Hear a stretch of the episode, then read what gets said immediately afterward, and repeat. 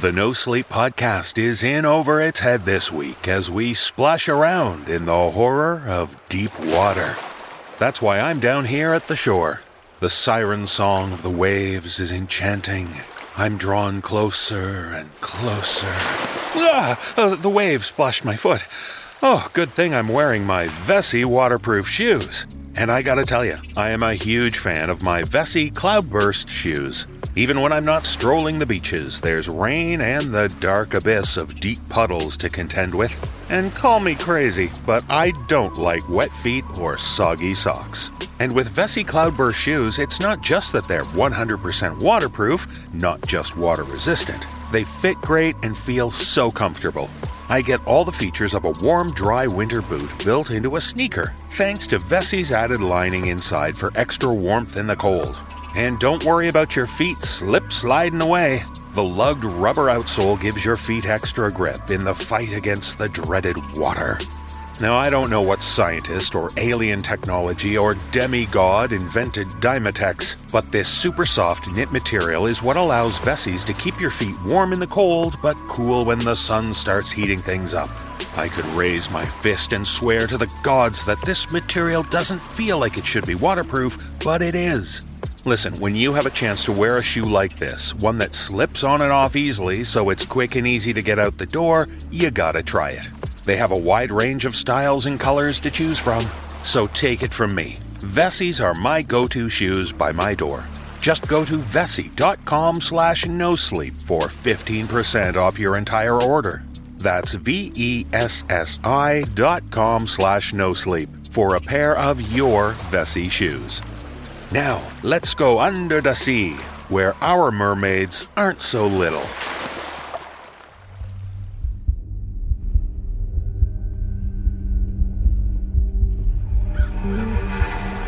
Dark shadows of the Rue Morgue, to the rhythm of the stolen telltale heart, as the black cat swings upon the pendulum, and the cask offers its sherry deep and dry.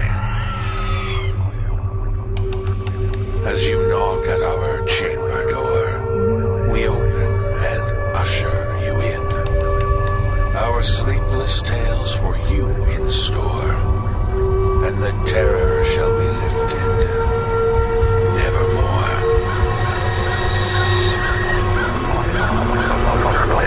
Brace yourself for the No Sleep Podcast.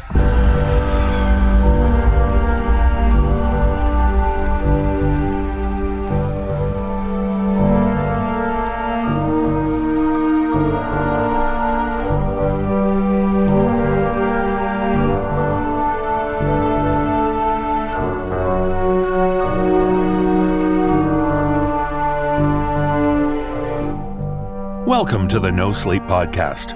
I'm your host, David Cummings. When we consider all the things which can harm us or end us, we've explored many of the common themes bad people doing bad things and nasty creatures doing nasty things. It makes sense that our greatest threats are from living creatures. But on this episode, we're going to take a deep dive into something which, from the dawn of time, has caused untold carnage to humanity. You've likely heard about the dangers of dihydrogen monoxide. It may cause severe burns. It can destroy or alter natural landscapes. It can corrode metal. It may cause electrical failures. Accidental inhalation can cause death, and it has been detected coming out of the taps in our homes.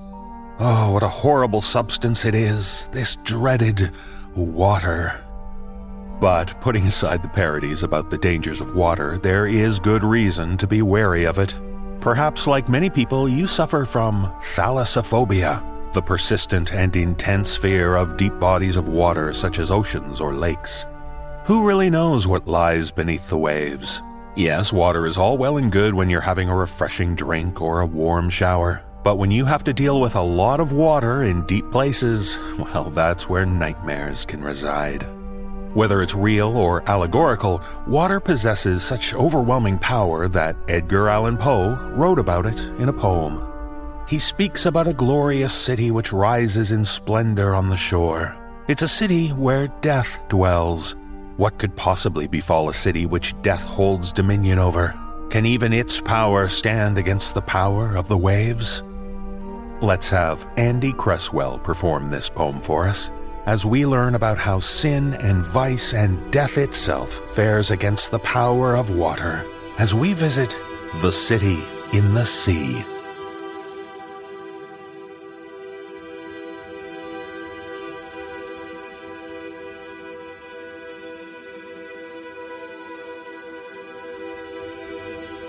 Lo, death has reared himself a throne in a strange city lying alone, far down within the dim west, where the good and the bad, and the worst and the best have gone to their eternal rest. There, shrines and palaces and towers, time eaten towers, and tremble not, resemble nothing that is ours around by lifting winds forgot, resignedly beneath the sky, the melancholy waters lie. No rays from the holy heaven come down on the long night time of that town, but light from out the lurid sea streams up the turrets silently, gleams up the pinnacles far and free, up domes, up spires, up kingly halls, up fanes, up Babylon like walls, up shadowy, long forgotten bowers of sculptured ivy and stone flowers, up many and many a marvellous shrine whose wreathed friezes intertwine the vial, the violet, and the vine. Resignedly beneath the sky the melancholy waters lie. So blend the turrets and shadows there that all seem pendulous in air while from a proud tower in the town, death looks gigantically down. There, open fanes and gaping graves yawned level with the luminous waves, but not the riches there that lie in each idol's diamond eye. Not the gaily jeweled dead tempt the waters from their bed. For no ripples curl, alas, along that wilderness of glass. No swellings tell that winds may be upon some far off, happier sea. No heavings hint that winds have been on seas less hideously serene. But lo, a stir is in the air. The wave. There is a movement there as if the towers had thrust aside in slightly sinking the dull tide, as if their tops had feebly given a void within the filmy heaven. The waves have now a redder glow, the hours are breathing faint and low. And when, amid no earthly moans, down, down that town shall settle hence, hell rising from a thousand thrones, shall do it reverence.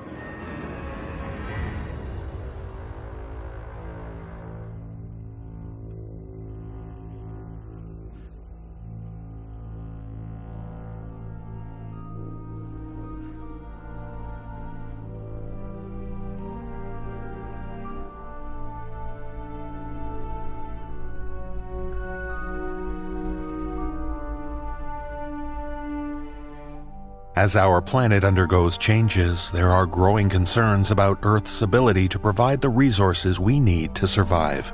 Some have suggested that the oceans might be able to provide for us.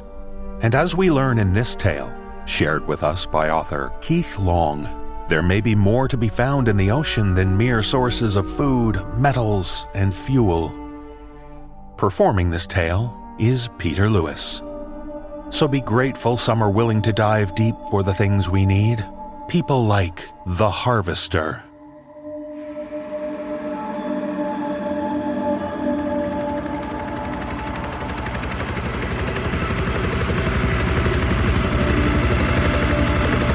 Far off on the western horizon, there are black clouds rolling, portending the nascent storm. Lightning in the distance shows it will be rough. Crouching at the edge of an open helicopter door, the ocean below looks like a solid thing, impermeable. The roar of the rotor blades above is deafening without a protective headset. But the man crouching at the door is soon pulling on the headgear for diving underwater. Once fully equipped, he looks back at the pilot who gives him a nod and whose lips say, Be careful, though the words are impossible to hear. At that, the diver pushes off the edge of the helicopter and plummets down into the rolling blue waves. As he hits the surface, the entire world changes. The tangible roar of the helicopter disappears and is replaced with the impact of water, then a looming silence. The stormy surface of the ocean and the foreboding clouds brooding on the horizon are gone, supplanted by a yawning blue abyss of empty ocean. There is nothing within any directional view save one to the west of the diver is a containment fence stretching the extent of visibility in either direction and plummeting down to untold depths. As the diver nears this barrier, the water grows noticeably warmer and a slightly greener hue. Seeing the imposing barrier disappearing into the hazy blue depths is a disquieting sight he has never become used to. Slowly approaching the barrier, the diver carefully swims through, ensuring his oxygen tank doesn't make contact with the wall. The barrier emits a high frequency electric pulse to ward off unwanted entrance of aquatic life, causing the diver's entire body to thrum slightly. Passing through the wall safely, the diver swims on, only able to see a few hundred feet in any direction. Despite the barrier, he is always wary on the other side. At any given moment, there may be a dozen divers in the farm, but due to the sheer size of it, he never sees them, and his suit isn't fitted for radio communication. The only sound he hears is his own breathing.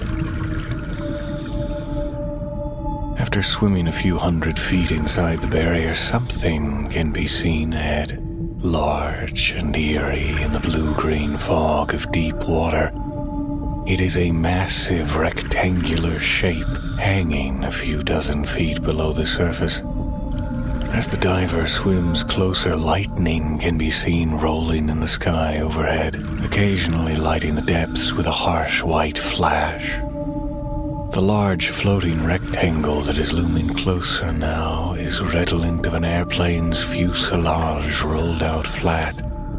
It is thousands of feet long, almost stretching to the edge of vision and hundreds of feet wide, reaching down into the chasm of deep sea below. Behind it, there are rows of them in the cerulean water, each a few dozen feet behind the other. Once close enough to make out details, the rectangular mass takes on unsettling textures and color.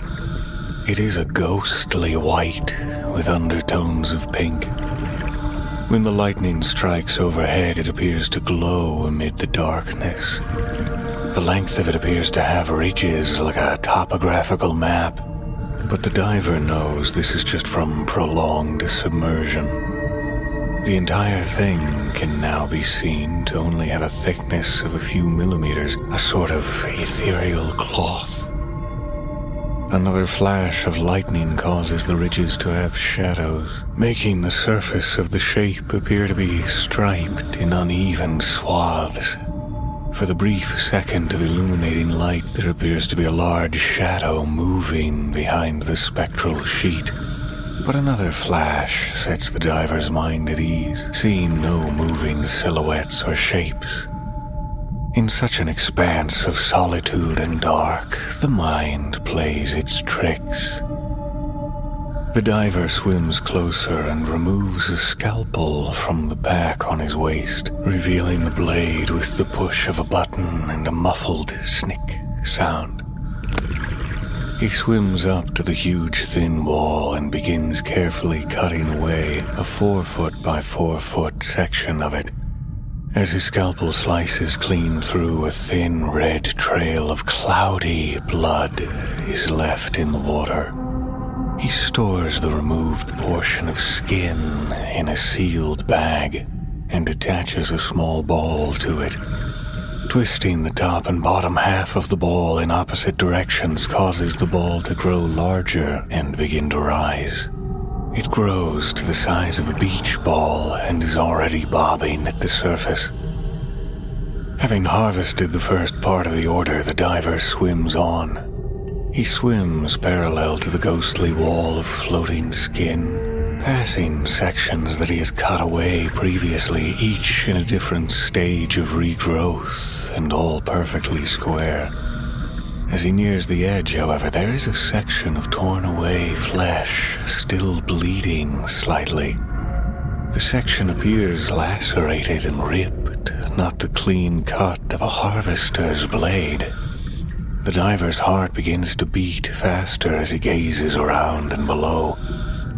A few hundred feet down, he can see a faint white spot of skin receding into the deep, falling in slow motion. The diver begins to worry that a predator has breached the barrier and he is much more cautious. Swimming ahead and reaching the edge of the huge rectangular section of skin, he swims further on toward the next farm to collect the rest of his order. He is suddenly aware of how much his vision is blocked by intrusive sections of his diving mask and breathing apparatus. He finds his gaze wandering around, seeing moving blotches of darkness in every corner of his vision. He stops swimming and closes his eyes for a moment, steadying his breathing. Opening his eyes, he feels calmer and begins swimming on. Behind the diver is a dermal field with its hanging walls of ghostly flesh. Ahead, he can just start to discern the beginning rows of the next farm.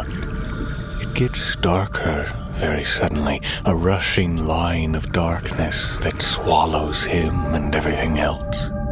The storm has reached him. He is swimming past a large boat chain that descends into the darkness when he clicks on his head mounted flashlight. The spectral spotlight adds to the haunting atmosphere of blue green darkness.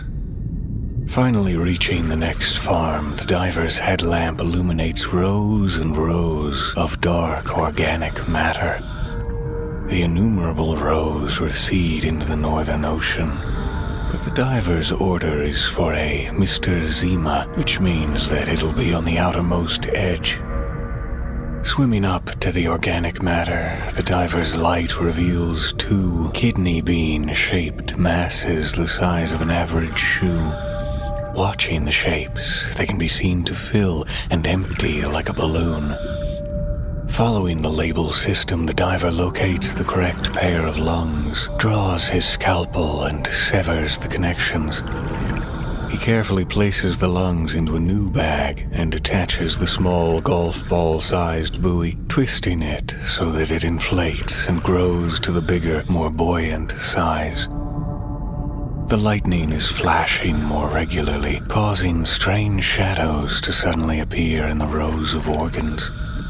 Bubbles seep from some of the tubing connected to the lungs, rising up to the dark surface of the water. The diver looks out to the northern ocean along the length of diminishing rows of lungs. With the storm overhead, the view horizontally almost resembles the view vertically, with black, impermeable distance at the zenith of both. It is a sight no harvester ever gets used to. The diver turns around to go back toward the dermal farm and lets out a sort of muffled, bubbling scream despite himself. There, in front of him, about 50 feet away, is another harvester. The other harvester is motionless, seeming to just watch the diver. The diver, recovering himself from shock, attempts to wave with both arms, signaling the harvester. The other harvester doesn't respond or move in any way. The diver is unsure what to do and why the other harvester is watching him. As the diver is about to swim toward the other harvester, something inexplicable happens that sends shivers up his spine. While the diver watches, the other harvester begins to slowly move north, away from him. The terrifying part is the way in which he moved, not turning around and not moving his flippers for thrust. No. He simply slips away while still facing the diver, slowly receding into the dark, as if drawn in by an unseen phantom. The diver is shaking from fear and is frozen in place. When he finally snaps out of his daze, he frantically swims for the surface of the ocean while removing the emergency flare from his bag. Upon reaching the stormy surface, he is slammed with the noise of pounding rain against his mask and crashing waves. He sets off his flare and dips back under the surface, breathing heavily so that he can maintain a visual on the depths below him. There, by the thick links of the boat chain, he sees movement. At the deepest point, the diver can discern on the chain long, thin shadows that seem to be reaching up, climbing the length toward the surface. Frantically, the diver searches for the other harvester and any other trace of movement. Flicking his gaze back to the boat chain, he strains his eyes to see the shadows that were there a moment before. But he sees no movement. Sweating and breathing heavily, he hastily scans every direction looking for shadows. The movement doesn't come from one place, but rather from every place as he looks around in horror. The black depths of the ocean seem to crawl and ooze upward, reaching for the diver. Tentacles of malice and shadow yearning to grasp at him and pull him down into the unknown darkness beneath. The diver is screaming, flailing in terror at the surface of the ocean when he is suddenly plucked from the water by some prehensile limb clasping onto his back. Before he can even realize what is happening, he is being hoisted up above the water by a horrifying black tentacle, being pulled toward a roaring mouth of antediluvian teeth. The sound is deafening, and the diver is screaming and flailing when he is pulled into the massive open jaws of some unknown menace. Suddenly, hands are pulling off his diving mask and shaking him by the shoulders. He can barely hear the person yelling, Are you okay? Hey, hey, are you alright? His breath comes ragged and exasperated, and he can scarcely understand what the man is saying to him. He catches bits and pieces.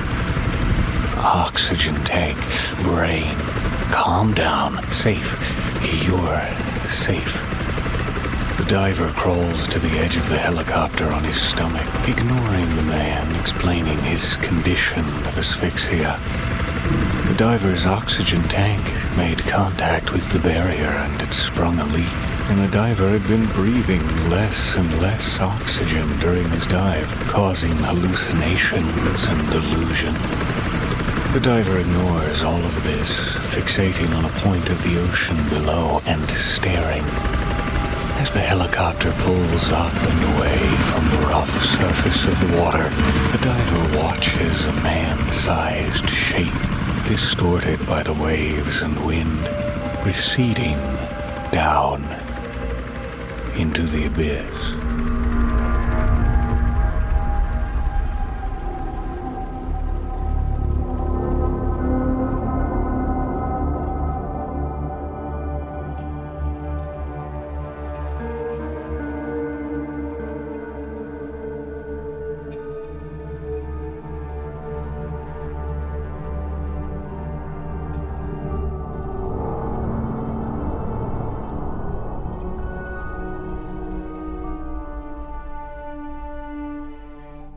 Part of the wondrous mystery of our oceans are areas yet to be explored.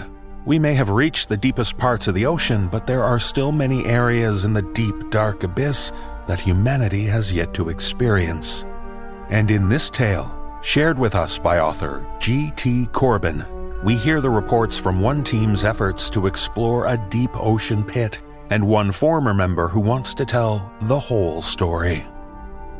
performing this tale are Nikolle Doolin, David Ault, Sarah Thomas, Atticus Jackson, and Erin Lillis. So try to fathom what lies beneath the waves as we learn of the Mermaid's Drop Research Expedition.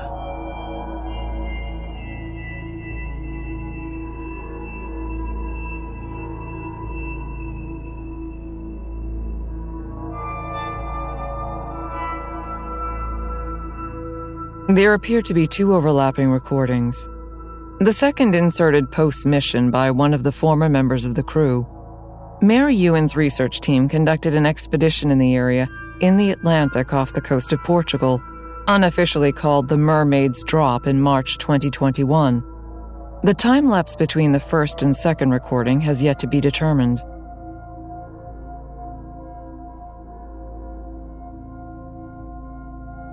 Algarve, coast of Portugal, May 3rd, 2021, 7:40 CET. We're in the final 20 minutes before departure, and Luca decided he needs chocolate or he'll die. The general consensus is that he's right, mostly because we're going to murder him. I cannot believe you don't agree with me either. You wound me. I am wounded. Odds on Elyanna drowning him before this mission is over? I will take the odds of him never leaving the docks. Professor, come on. Luca didn't get killed. He even got his chocolate. Professor Ewin had been on two more expeditions and three conferences with him. She was well aware of Luca's moods. She took care of us, me, Elyanna, and Luca, her favorite students. I'll take you to new wonders, she said. Said we'd see the secrets of the world, an adventure. We saw the light and reached for it. We bit right into the bait. Stop fighting, you three. This goes in the transcript, remember? It's fine. I can edit it. You will do no such thing. Luca never wrote the transcript. Miss Markou, start off our recording, won't you? Aye, aye, Captain. We're waiting here at the Algarve coast of Portugal with an anticipated departure time of 0800 hours, led by the brilliant, not at all. Miss Markou, I chose you for professionalism. Why would you do that? Ewin. And we're using the new submersible Loxa 2000 to go deep into a location right off the coast. Coordinates.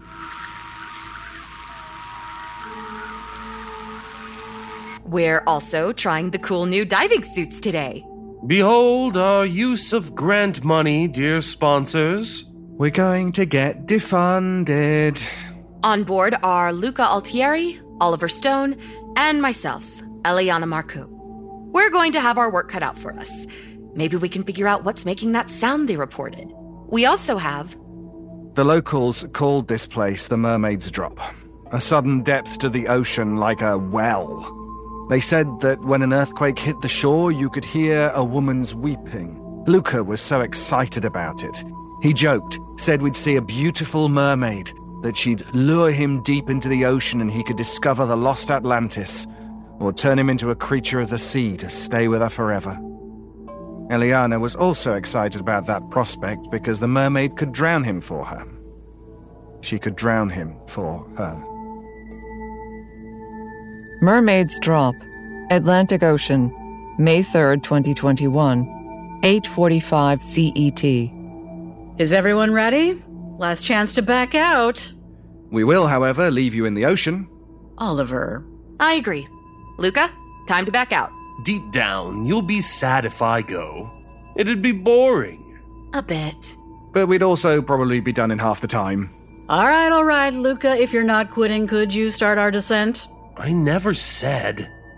Sometimes I wonder if anyone could have convinced us not to go. But we weren't chasing urban myths. We were giddy with the promise of scientific discovery, and the world was so bright that day. It seemed like nothing could touch us. With the sun glimmering on the waves, that lovely blue of the ocean melting with the clouds in the sky, we forgot how dark the deep could become. For a moment, even as the water covered us, we forgot we were wading to the absence of light. Some things are not meant to be seen. Mermaid's Drop, Atlantic Ocean, May 3rd, 2021, 902 CET. Are you sure? Yes.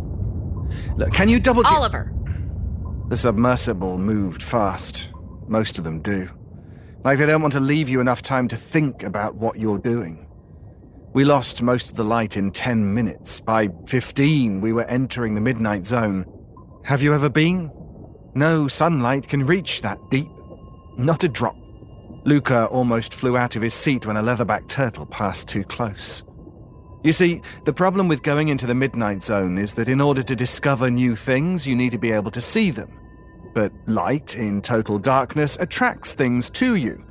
And unlike the things carrying lights in this ocean, we weren't the predators they could be. Be calm. We're not even at the bottom yet.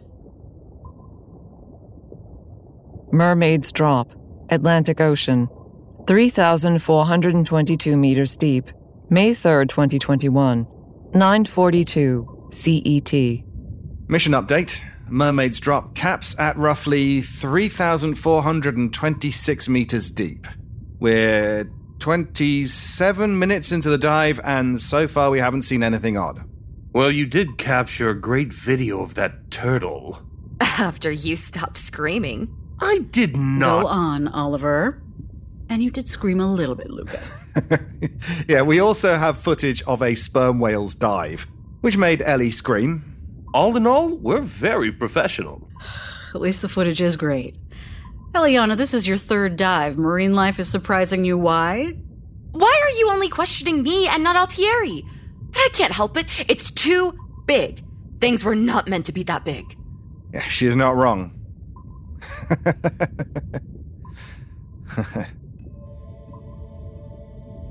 Mermaid's Drop, Atlantic Ocean, 3,422 meters deep, May 3rd, 2021, 957 CET. There appears to be an unusual formation of land surrounding the mermaid's drop.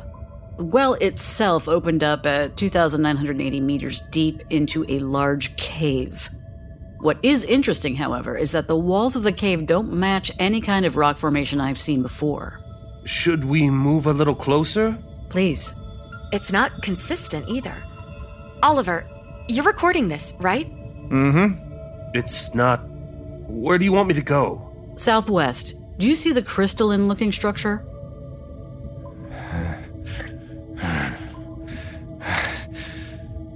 Copy that. Horizontal crystals? They're curved slightly, aren't they? I'm not sure that. Okay. Okay, I need to. I need a moment. The cave was unlike anything we had ever seen. A long section glistening iridescent. Further west of it, a part moving in a non existent current like moss. Further still, peculiar ridges and shapes. And the most fascinating part, the crystal structures. That's what we thought they were. Professor, should one of us go out there? Mm, I would love to get a closer look. Aye. Who is feeling brave enough to try out the suit?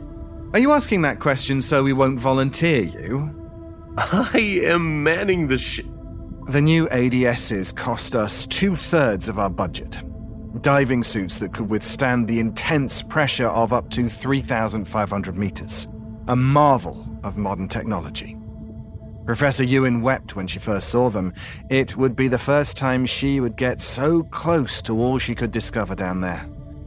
They were thoroughly tested before, of course. They were safe. From the pressure, anyway. Alright, I'll go. You sure, Ollie? Yeah, I'm excited. Fucking. Okay, Oliver, you know the drill. Slip the suit on, secure it well, and go to the pod to seal yourself from us. And please double check everything. Mermaid's Drop, Atlantic Ocean, 3,422 meters deep, May 3rd, 2021, 1023 CET. Mr. Stone has left the LOXA 2000. This is also our first official use of the GLOW 193 suits. He should still be connected to us. Status update, Stone. Hey, this is really weird. At least you're not squashed. I feel a bit squashed. I can't really move. The pressure isn't crushing me, but I'm definitely having a hard time. Moving is hard. Do you need to return? No, no, this, uh. This might just take a while. It felt like I was dying. I just didn't want to back down. It was like being squeezed in a thin space that barely fits you. No, no, no, that's half a centimeter too small. So even though you look like you fit, everything digs into you. Your breaths can't expand your lungs because there's no space, and you know, you know, you were never meant to be in there. Alright, Ollie. I'm gonna go a bit higher and shine you some light to the crystals from above. Got it. Oliver, what do you see? What is it made of? Can you take a sample? Yeah, it looked like tooth. I, I, I, I can't get these off. Stone, could you repeat that? We lost you. Wait. They were smooth. I couldn't tear a piece off because they weren't fucking crystals.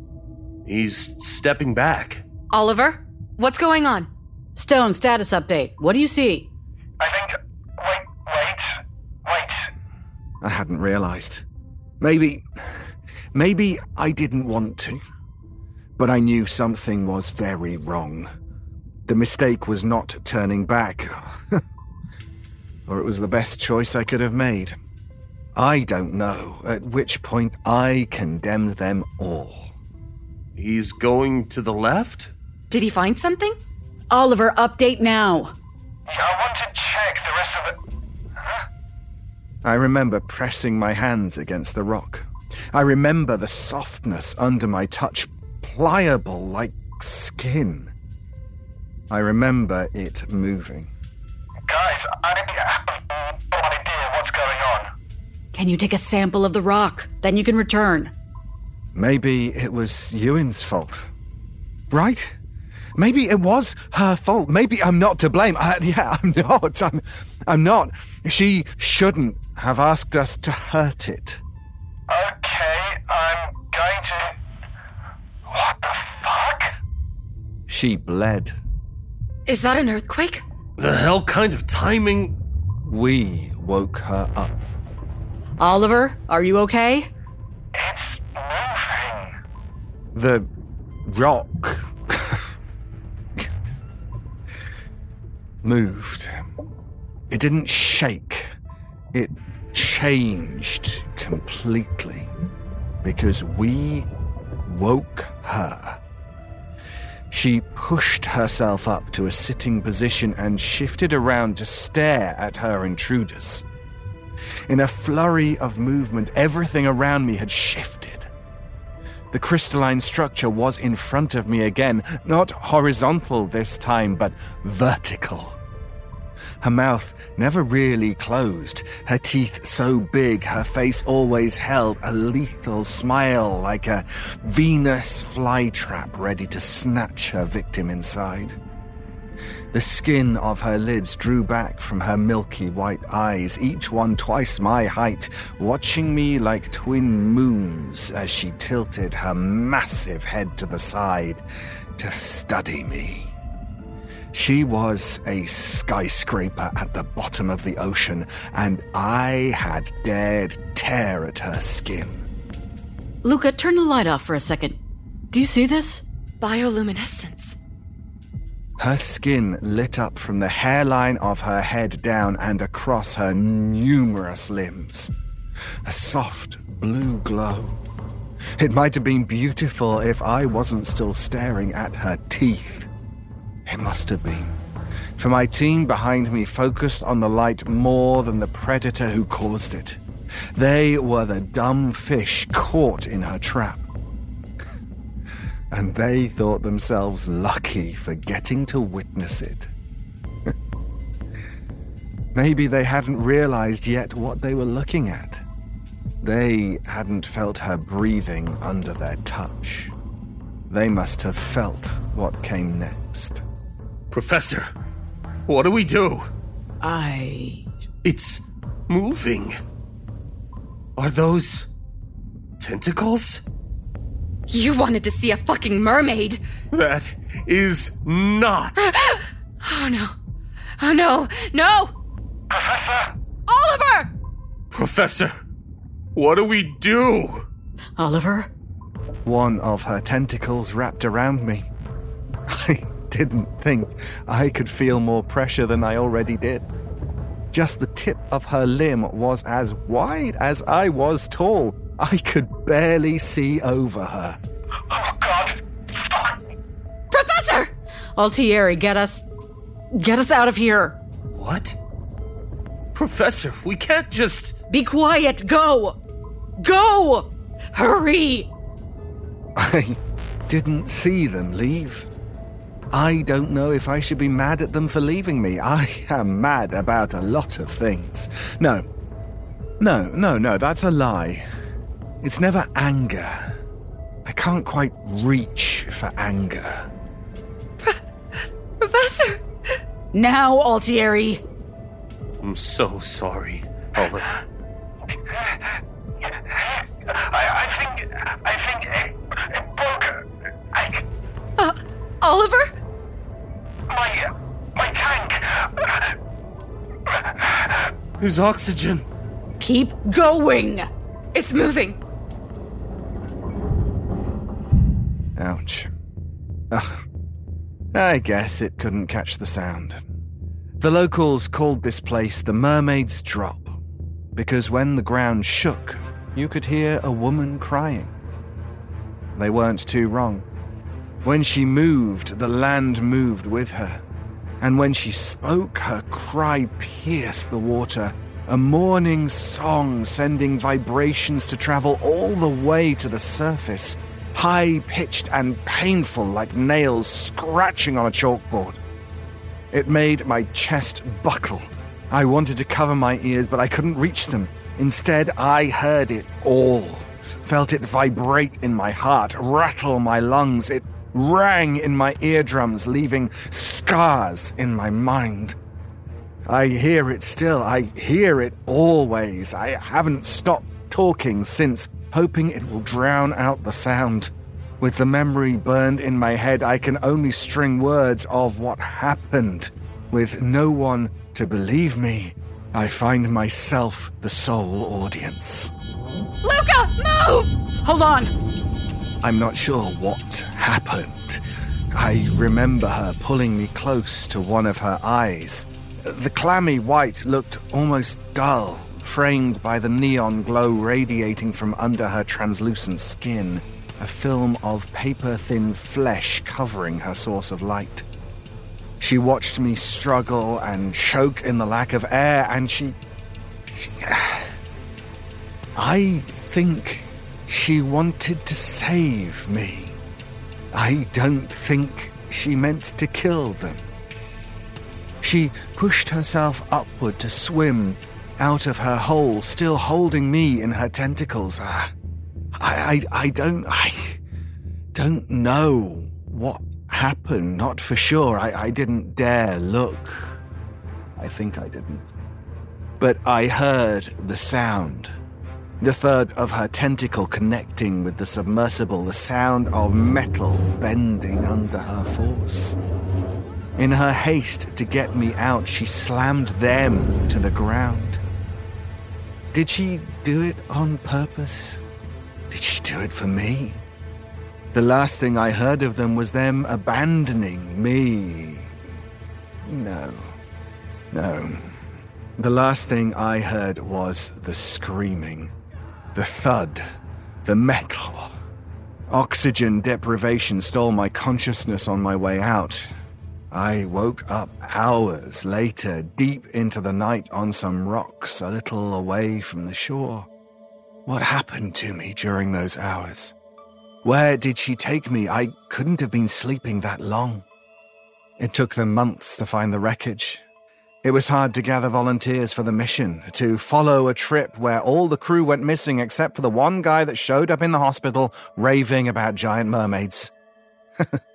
they blamed the oxygen deprivation. The only thing I was deprived of were my friends. One of the people in the Coast Guard, she listened to me. Maybe she knew there was more to the local legend than people gave credit, or maybe I didn't seem like the type to make it up. The type that would murder his own research crew during a mission.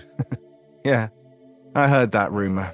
I heard it in hushed tones and quick gazes around me until they found the crushed submersible. No person could have the strength to do that. Then they called it a pressure accident some still believe I sabotaged the fucking vehicle, left before it collapsed, as if I could have ever swam out in that suit. Maybe the Coast Guard woman saw the suction marks left where the tentacle hit. I saw the wreckage three months after waking up. Couldn't leave my nightmares audio only, could I? I can't believe the recording survived. I don't expect people to listen to me. I just wanted to leave my side of things, especially since. I see her sometimes, like she's haunting me. I don't go out a lot anymore. I'll get some coffee and glimpse the woman behind me in line. Her hair will turn into barbells billowing in the water. The lady on the subway next to me will tilt her head and her eyes will flood with a milky white. Someone will bump into me on the sidewalk and leave a moist residue behind, a circular suction mark on my skin. the worst part is, I don't know that they are not the same person. I don't know that she's not somewhere out there looking for me, calling to me. I saved you, I saved you, where did you go? when I first woke up, I thought I would be scared of the water now. So she's made sure I'm scared of the land, too. Was it so I would return to her? This is Oliver Stone. And this concludes the last recording of Mary Ewin's team and the real account of what went down in the mermaid's drop.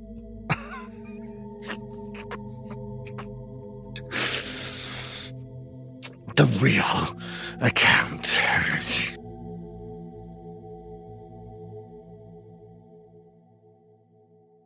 To this day, there has been no evidence of a creature residing in Mermaid's Drop, and the wreckage analysis from UN Submersible declared the accident a pressure failure. As of June 3, 2022, Mr. Oliver Stone, 27, is missing, presumed dead after failing to return from a diving excursion off the Algarve coast of Portugal. No body has been recovered. If anyone has any information over the whereabouts of Mr. Stone, they are encouraged to contact the Coast Guard or their local police department. Please stop calling about the echo.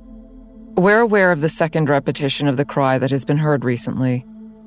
No research team has agreed to investigate.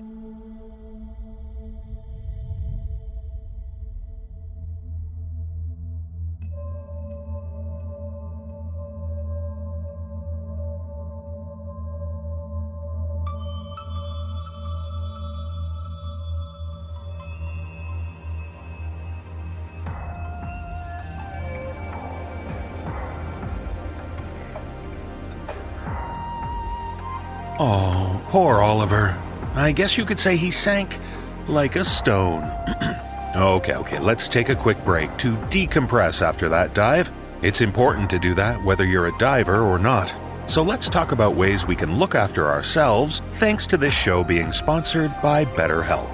I recently started thinking about how much time I spend on myself each week.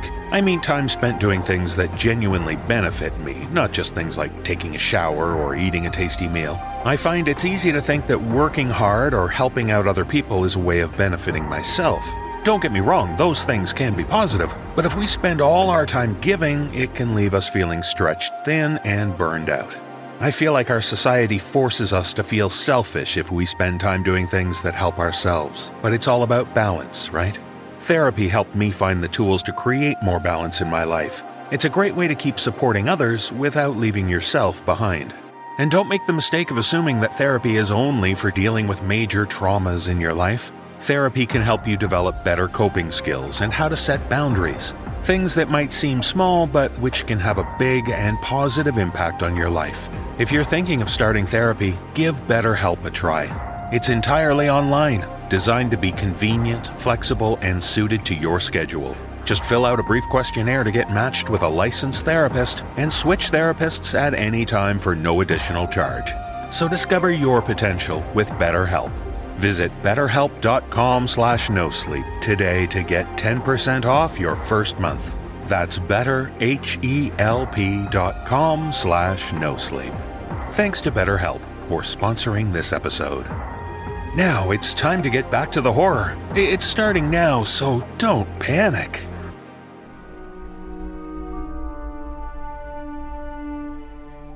When bizarre and unexplainable events happen, we rely on the reports of witnesses and those close to the event to gain some understanding.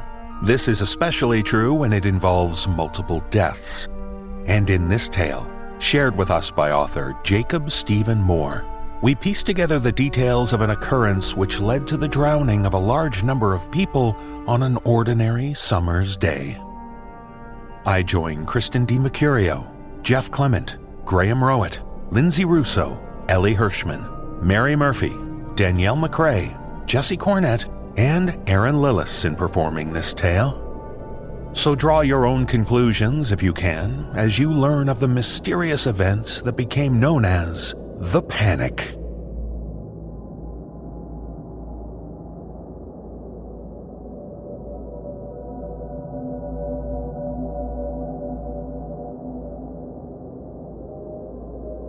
The following email chain and attached documents were recovered from the PC of Joel Mackie, feature writer for the online dark fiction publication Rising Dark Review. All audio components are transcribed.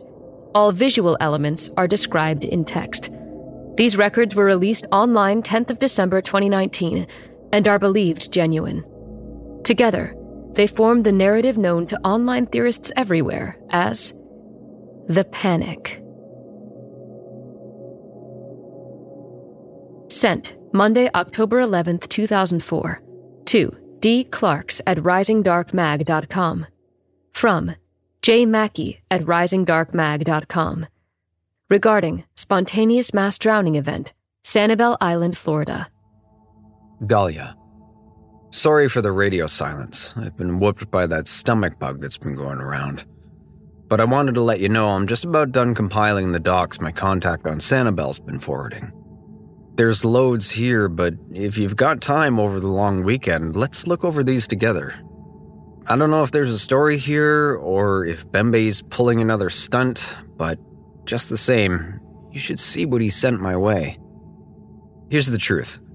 Maybe I'm still queasy from that stomach thing, but when I got all this together, I felt unsettled somehow. Part of me hopes this is all just some big prank on us. But another part, the sick part, I guess, wants it to be true. Nuts or what? Guess it's why I work here. I've attached all the relevant stuff. There's multiple different docs, so let me know if anything doesn't come through. Our mail system's been jacked up recently. Think it's a memory issue, maybe, or storage problems. I hope it hasn't affected submissions. Let's talk soon. Friday evening, maybe? Joel Mackie, feature writer, Rising Dark Review. Attached Sanibel Seafoam 1.pdf. Sanibel Island Seafoam Newsletter, August 6th, 2004.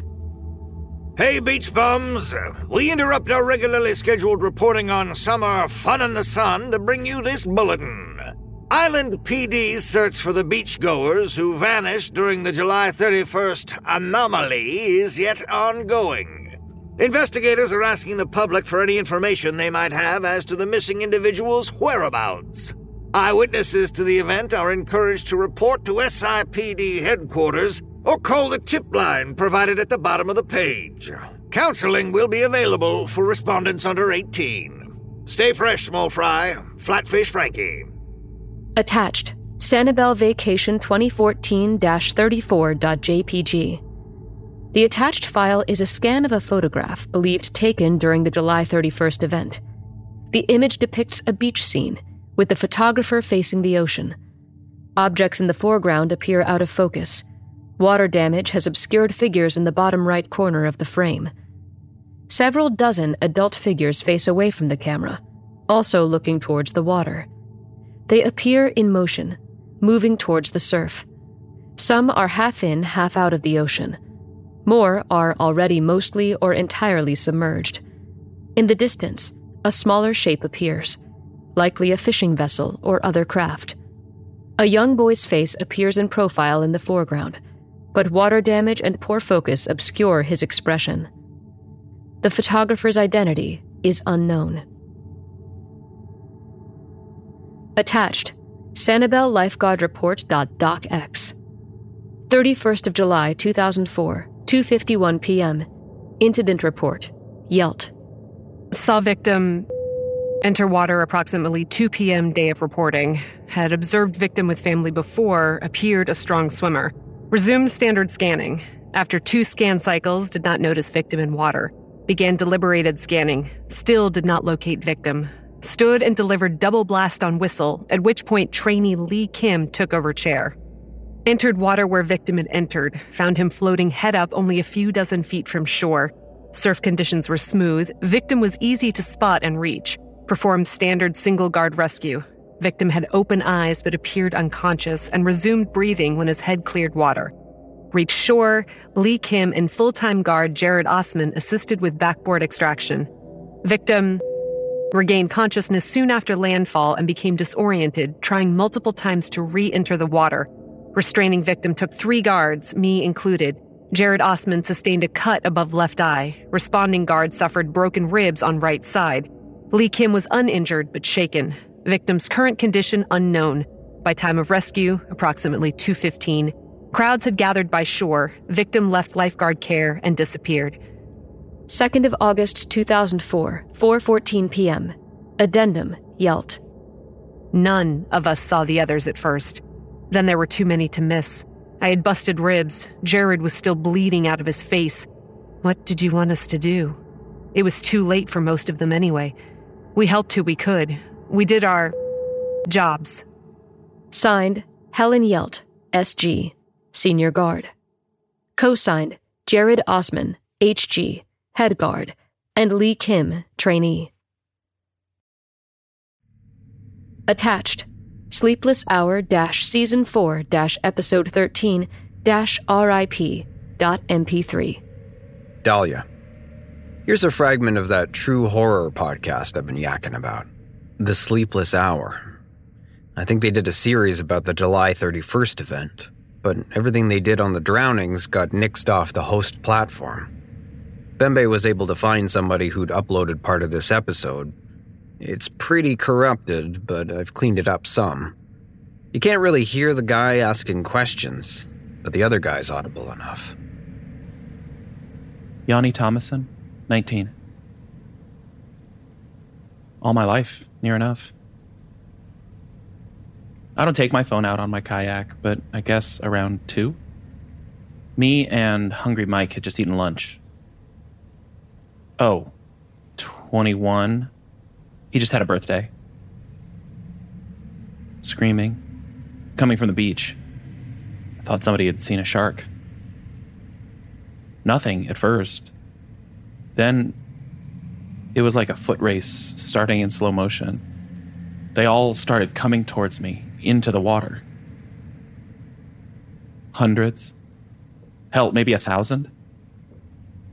From both directions on the beach all adults.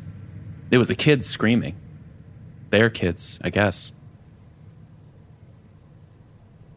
Not to start. And then they didn't come back up. I got real nervous after that. When I heard the splash, his kayak was just kind of rocking there. I don't know what happened to the paddle. They're supposed to float. I guess he took it with him. The water was pretty clear, but no. I looked for almost an hour. Then I had to get on shore quick. I left his kayak in the water. I, didn't want to touch it.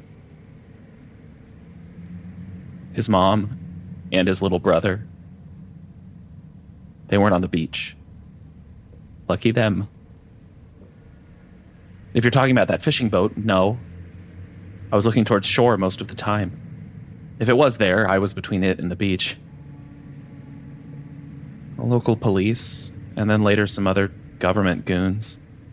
They asked a lot of the same questions, and I started getting pretty sore about it.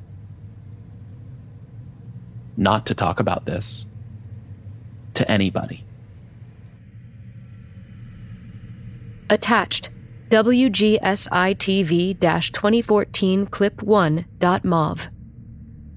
The attached video file is archival footage from WGSI, a now defunct local news station on Sanibel Island. The footage was ripped from the station's YouTube page, also inactive. The clip has long been taken down from the channel itself, and no re uploads appear on other sites.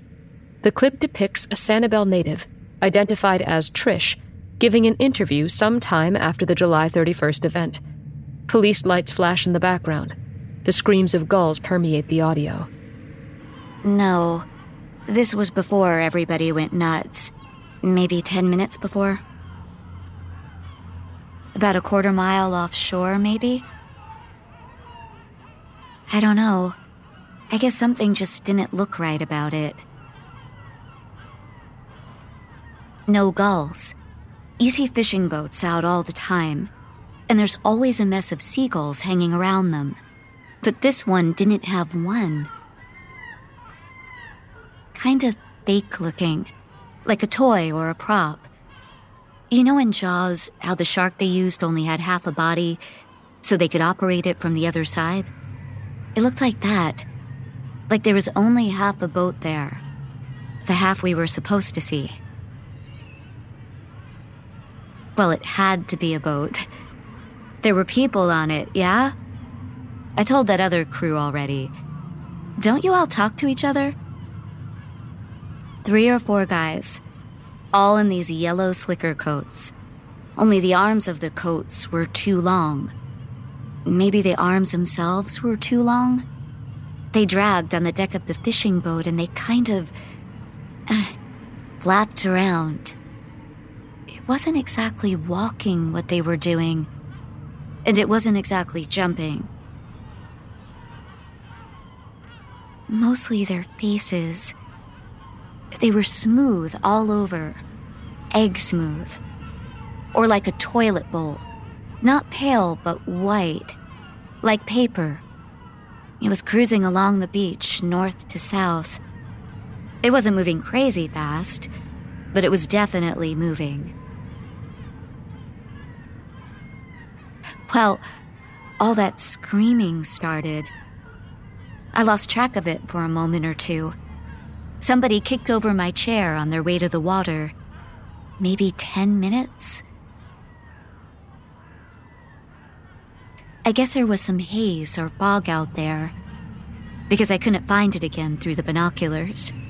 It just kind of vanished. Not for another eight months. Sent Thursday, October 14th, 2004. To D. Clarks at risingdarkmag.com. From J. Mackie at risingdarkmag.com. Regarding spontaneous mass drowning event, Sanibel Island, Florida. Dahlia, why didn't you say the rest of the docs didn't upload? We're lucky I was going through my sent folder and spotted it.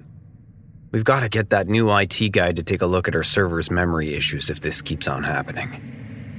Anywho, I talked to Bembe on the phone right after I fired off that last email, and he said he'd got new stuff for me. He sounded a little shaky, but I don't know if that was because he had bad reception or something. But this new batch of docs, Dahlia, this is good stuff.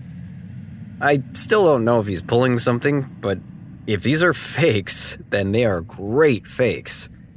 I'm half convinced we should just post scans on the site and let the fans sort it out themselves.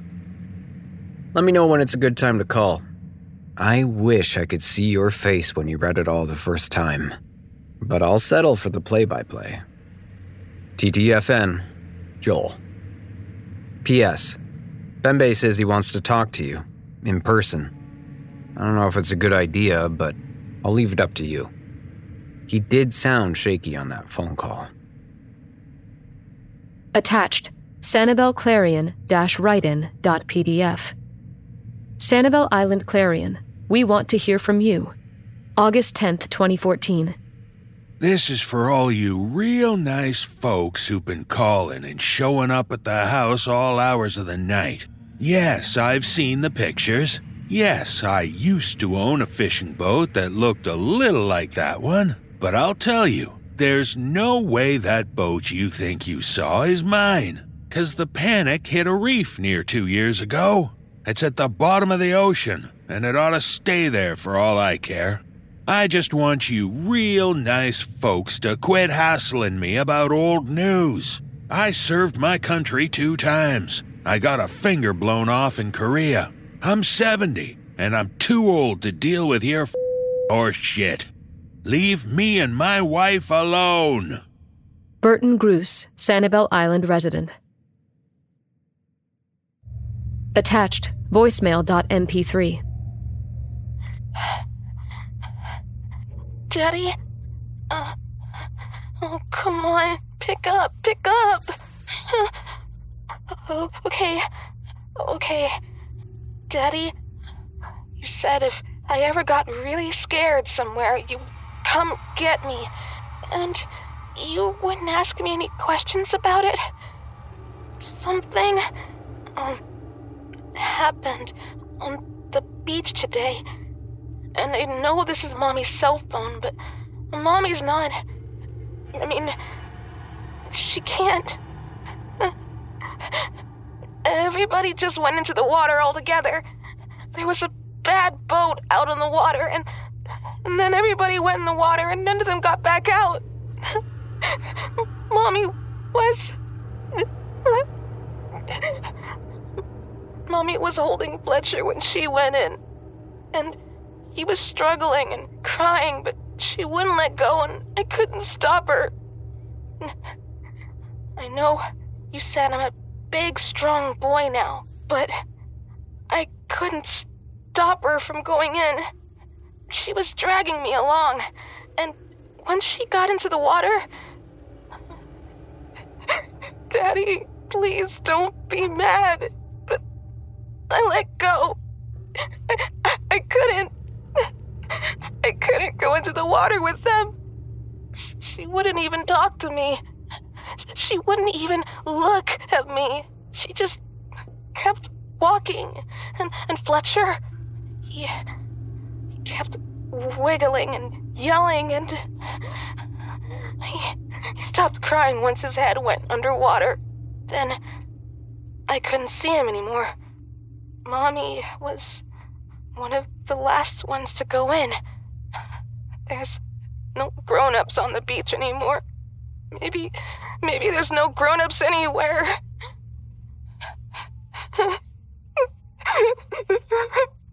Please come pick me up.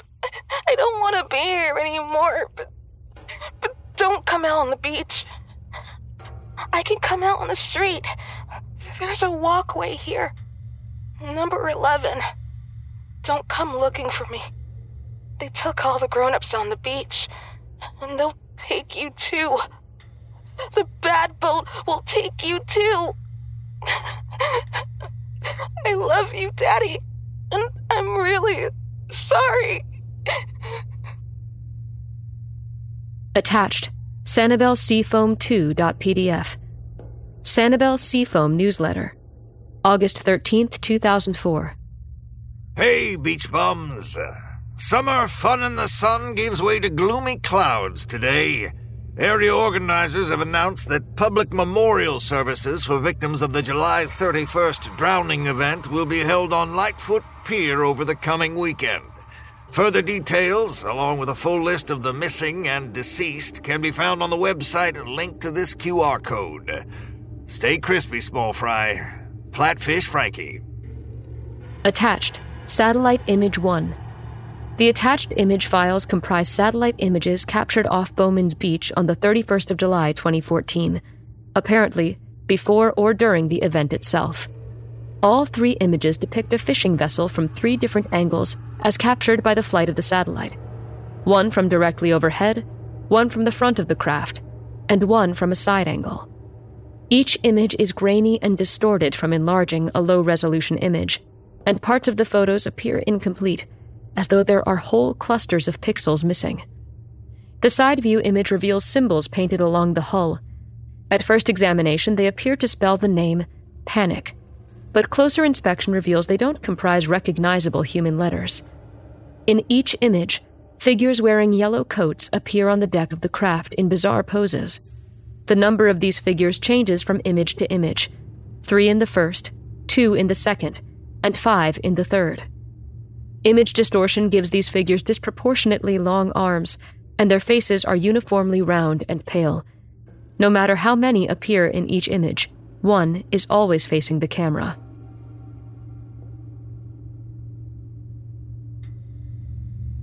Sent Sunday, October 17th, 2004.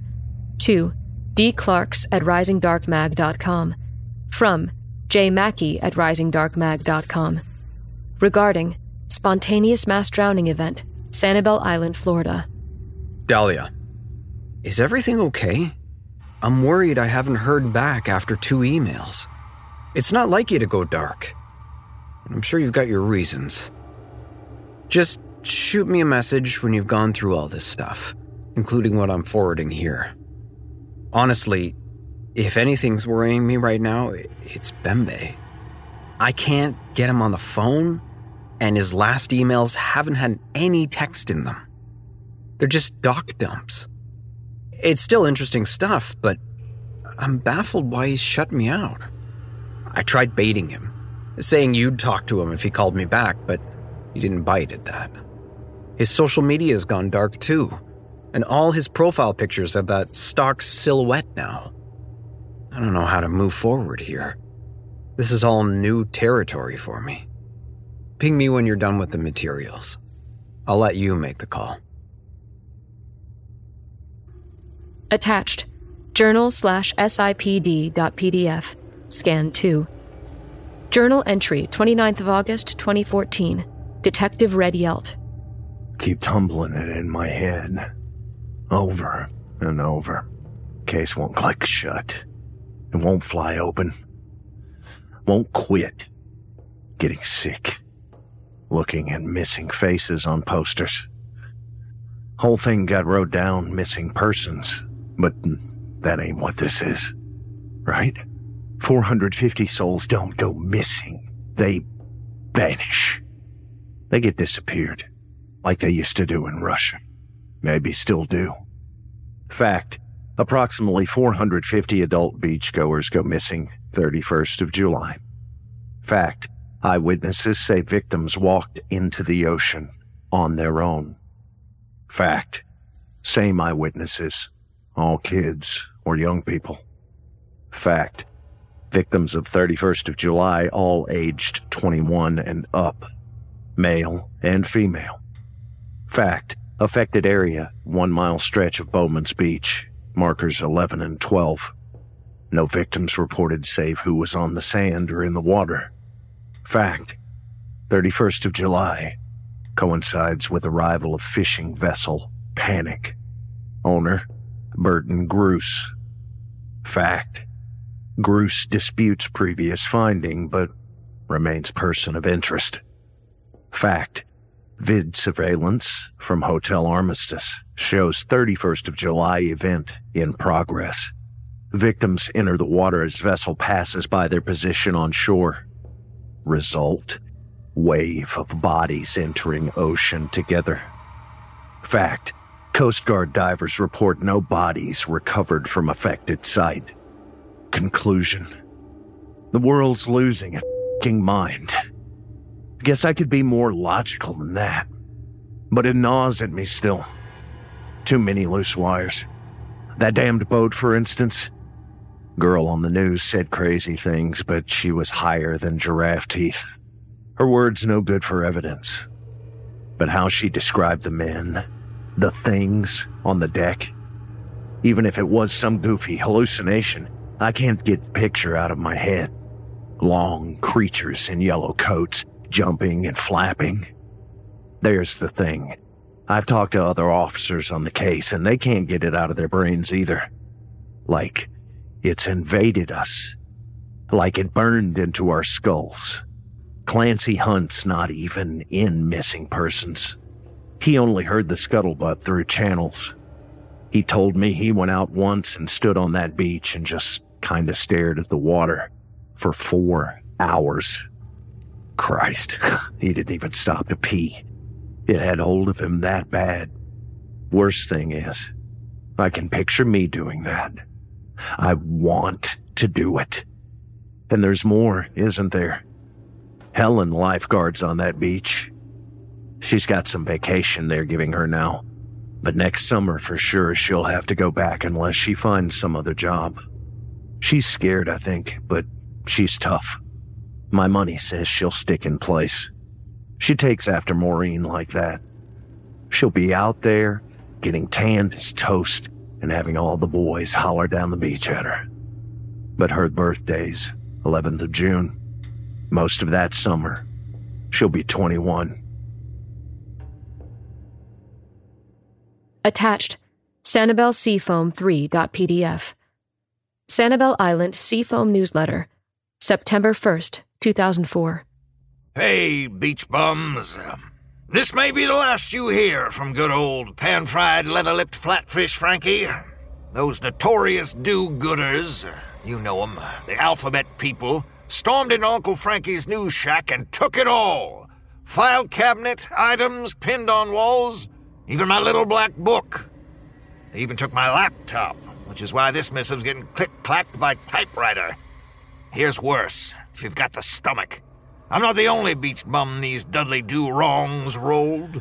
Your favorite flatfish keeps his ear to the ground, and I've heard stories all over about folks getting roughed, hassled, and generally put ill at ease over this July 31st dust up. It's true blue police state tomfoolery, and bet your bottom dollar Frankie's not going to take it. No siree, Bob. But for now, strategic retreat's in order. A quick trick getaway from sunny Sanibel's shores to dream up some new scheme to get word out to you loyal bottom feeders. Lucky for me, there's always a beach somewhere. You float up my way, stop in for a cold breeze brew. And as always, stay low, small fry. Flatfish Frankie. Attached badboat-sightings.pdf. Attached file contains a scan of a hand drawn map of Sanibel Island and surrounding landmasses, with several additions made in red pen along with handwritten labels and notes. First of these is a red line denoting a one mile stretch of Bowman's Beach, along with a letter X drawn offshore. Further out, more X's appear with a line connecting them. These points were once labeled with dates, but the scan's resolution isn't high enough for these to be reliably legible. Notes scrawled in the margins read Never approaches shore. Never gets close enough. What is it waiting for? God damn it, god damn it, god damn it. Are we still safe? What does it want? A crude drawing appears in the bottom right corner of the image, depicting a figure in a slicker coat with a hood. The drawing's face is simply a yawning, toothless hole. Attached headlines.docx. Wolfert Resort opens investigation into vanished seniors. Sanibel Clarion, August 30th, 2014. Fort Myers Beach closed. Link to missing joggers case. Sanibel Clarion, September 13th, 2014. Ebel Lighthouse Keeper fourth to disappear. Sanibel Clarion, September 21st, 2014. Sent. Monday, October 24th, 2004. To D. Clarks at risingdarkmag.com. From J. Mackie at risingdarkmag.com. Regarding spontaneous mass drowning event, Sanibel Island, Florida. Dahlia. Got hold of Bembe. Or I should say, he got a hold of me. He sounded bad last night. Freaking out in a major way. I didn't like how he was running his mouth, but I got him calm enough to tell me he's moving off Sanibel. He wouldn't tell me where. All he'd say was further inland and that we shouldn't look him up. He said he'd seen the bad boat in his head. It's all he can think about now.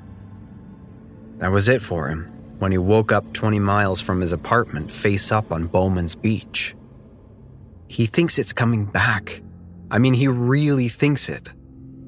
He said a lot more crazy stuff like that, but the worst was when I tried to ask him why it was coming back.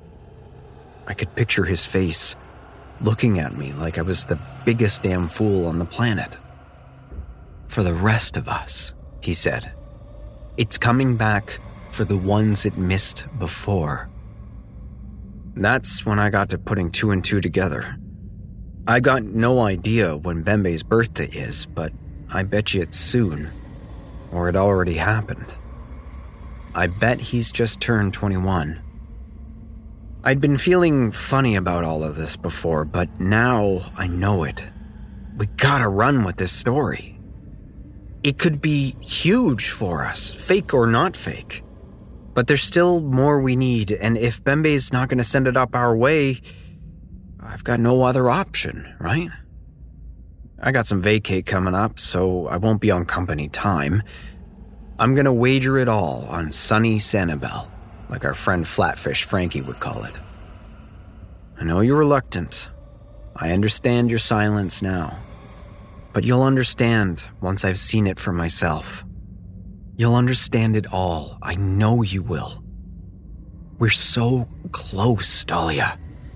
It's like I can reach out and touch it. I can almost picture it in my head now. I don't hit 21 for another two weeks. That should buy me enough time. I can picture it, Dahlia. So clear, so clear. Joel. Sent Monday, October 24th, 2004, to J. Mackie at risingdarkmag.com from D. Clarks at risingdarkmag.com regarding Spontaneous mass drowning event, Sanibel Island, Florida.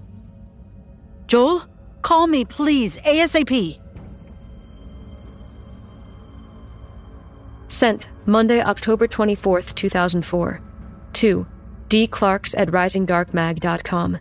From mailer daemon at googlemail.com. Regarding spontaneous mass drowning event, Sanibel Island, Florida. Address not found. Your message wasn't delivered to jmackie at risingdarkmag.com because the address couldn't be found or is unable to receive mail. Learn more now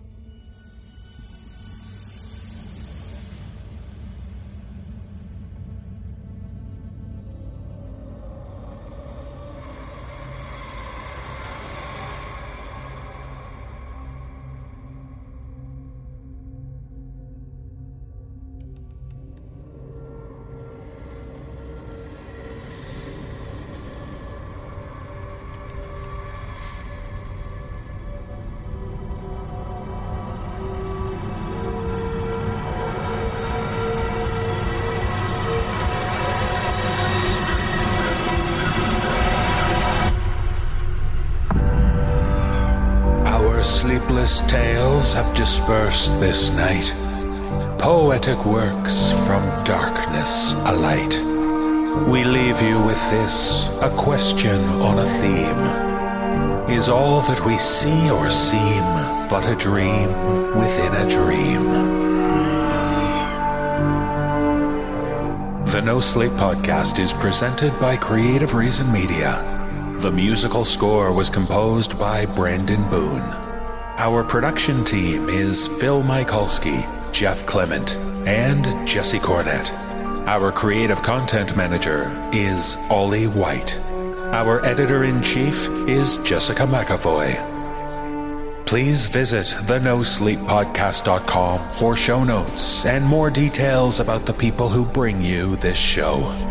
On behalf of everyone at the No Sleep Podcast, we thank you for being a supportive Season Pass member and for joining us within the exquisite horror of our reality. This audio program is copyright 2023 by Creative Reason Media Inc., all rights reserved. The copyrights for each story are held by the respective authors. No duplication or reproduction of this audio program is permitted without the written consent of Creative Reason Media, Inc.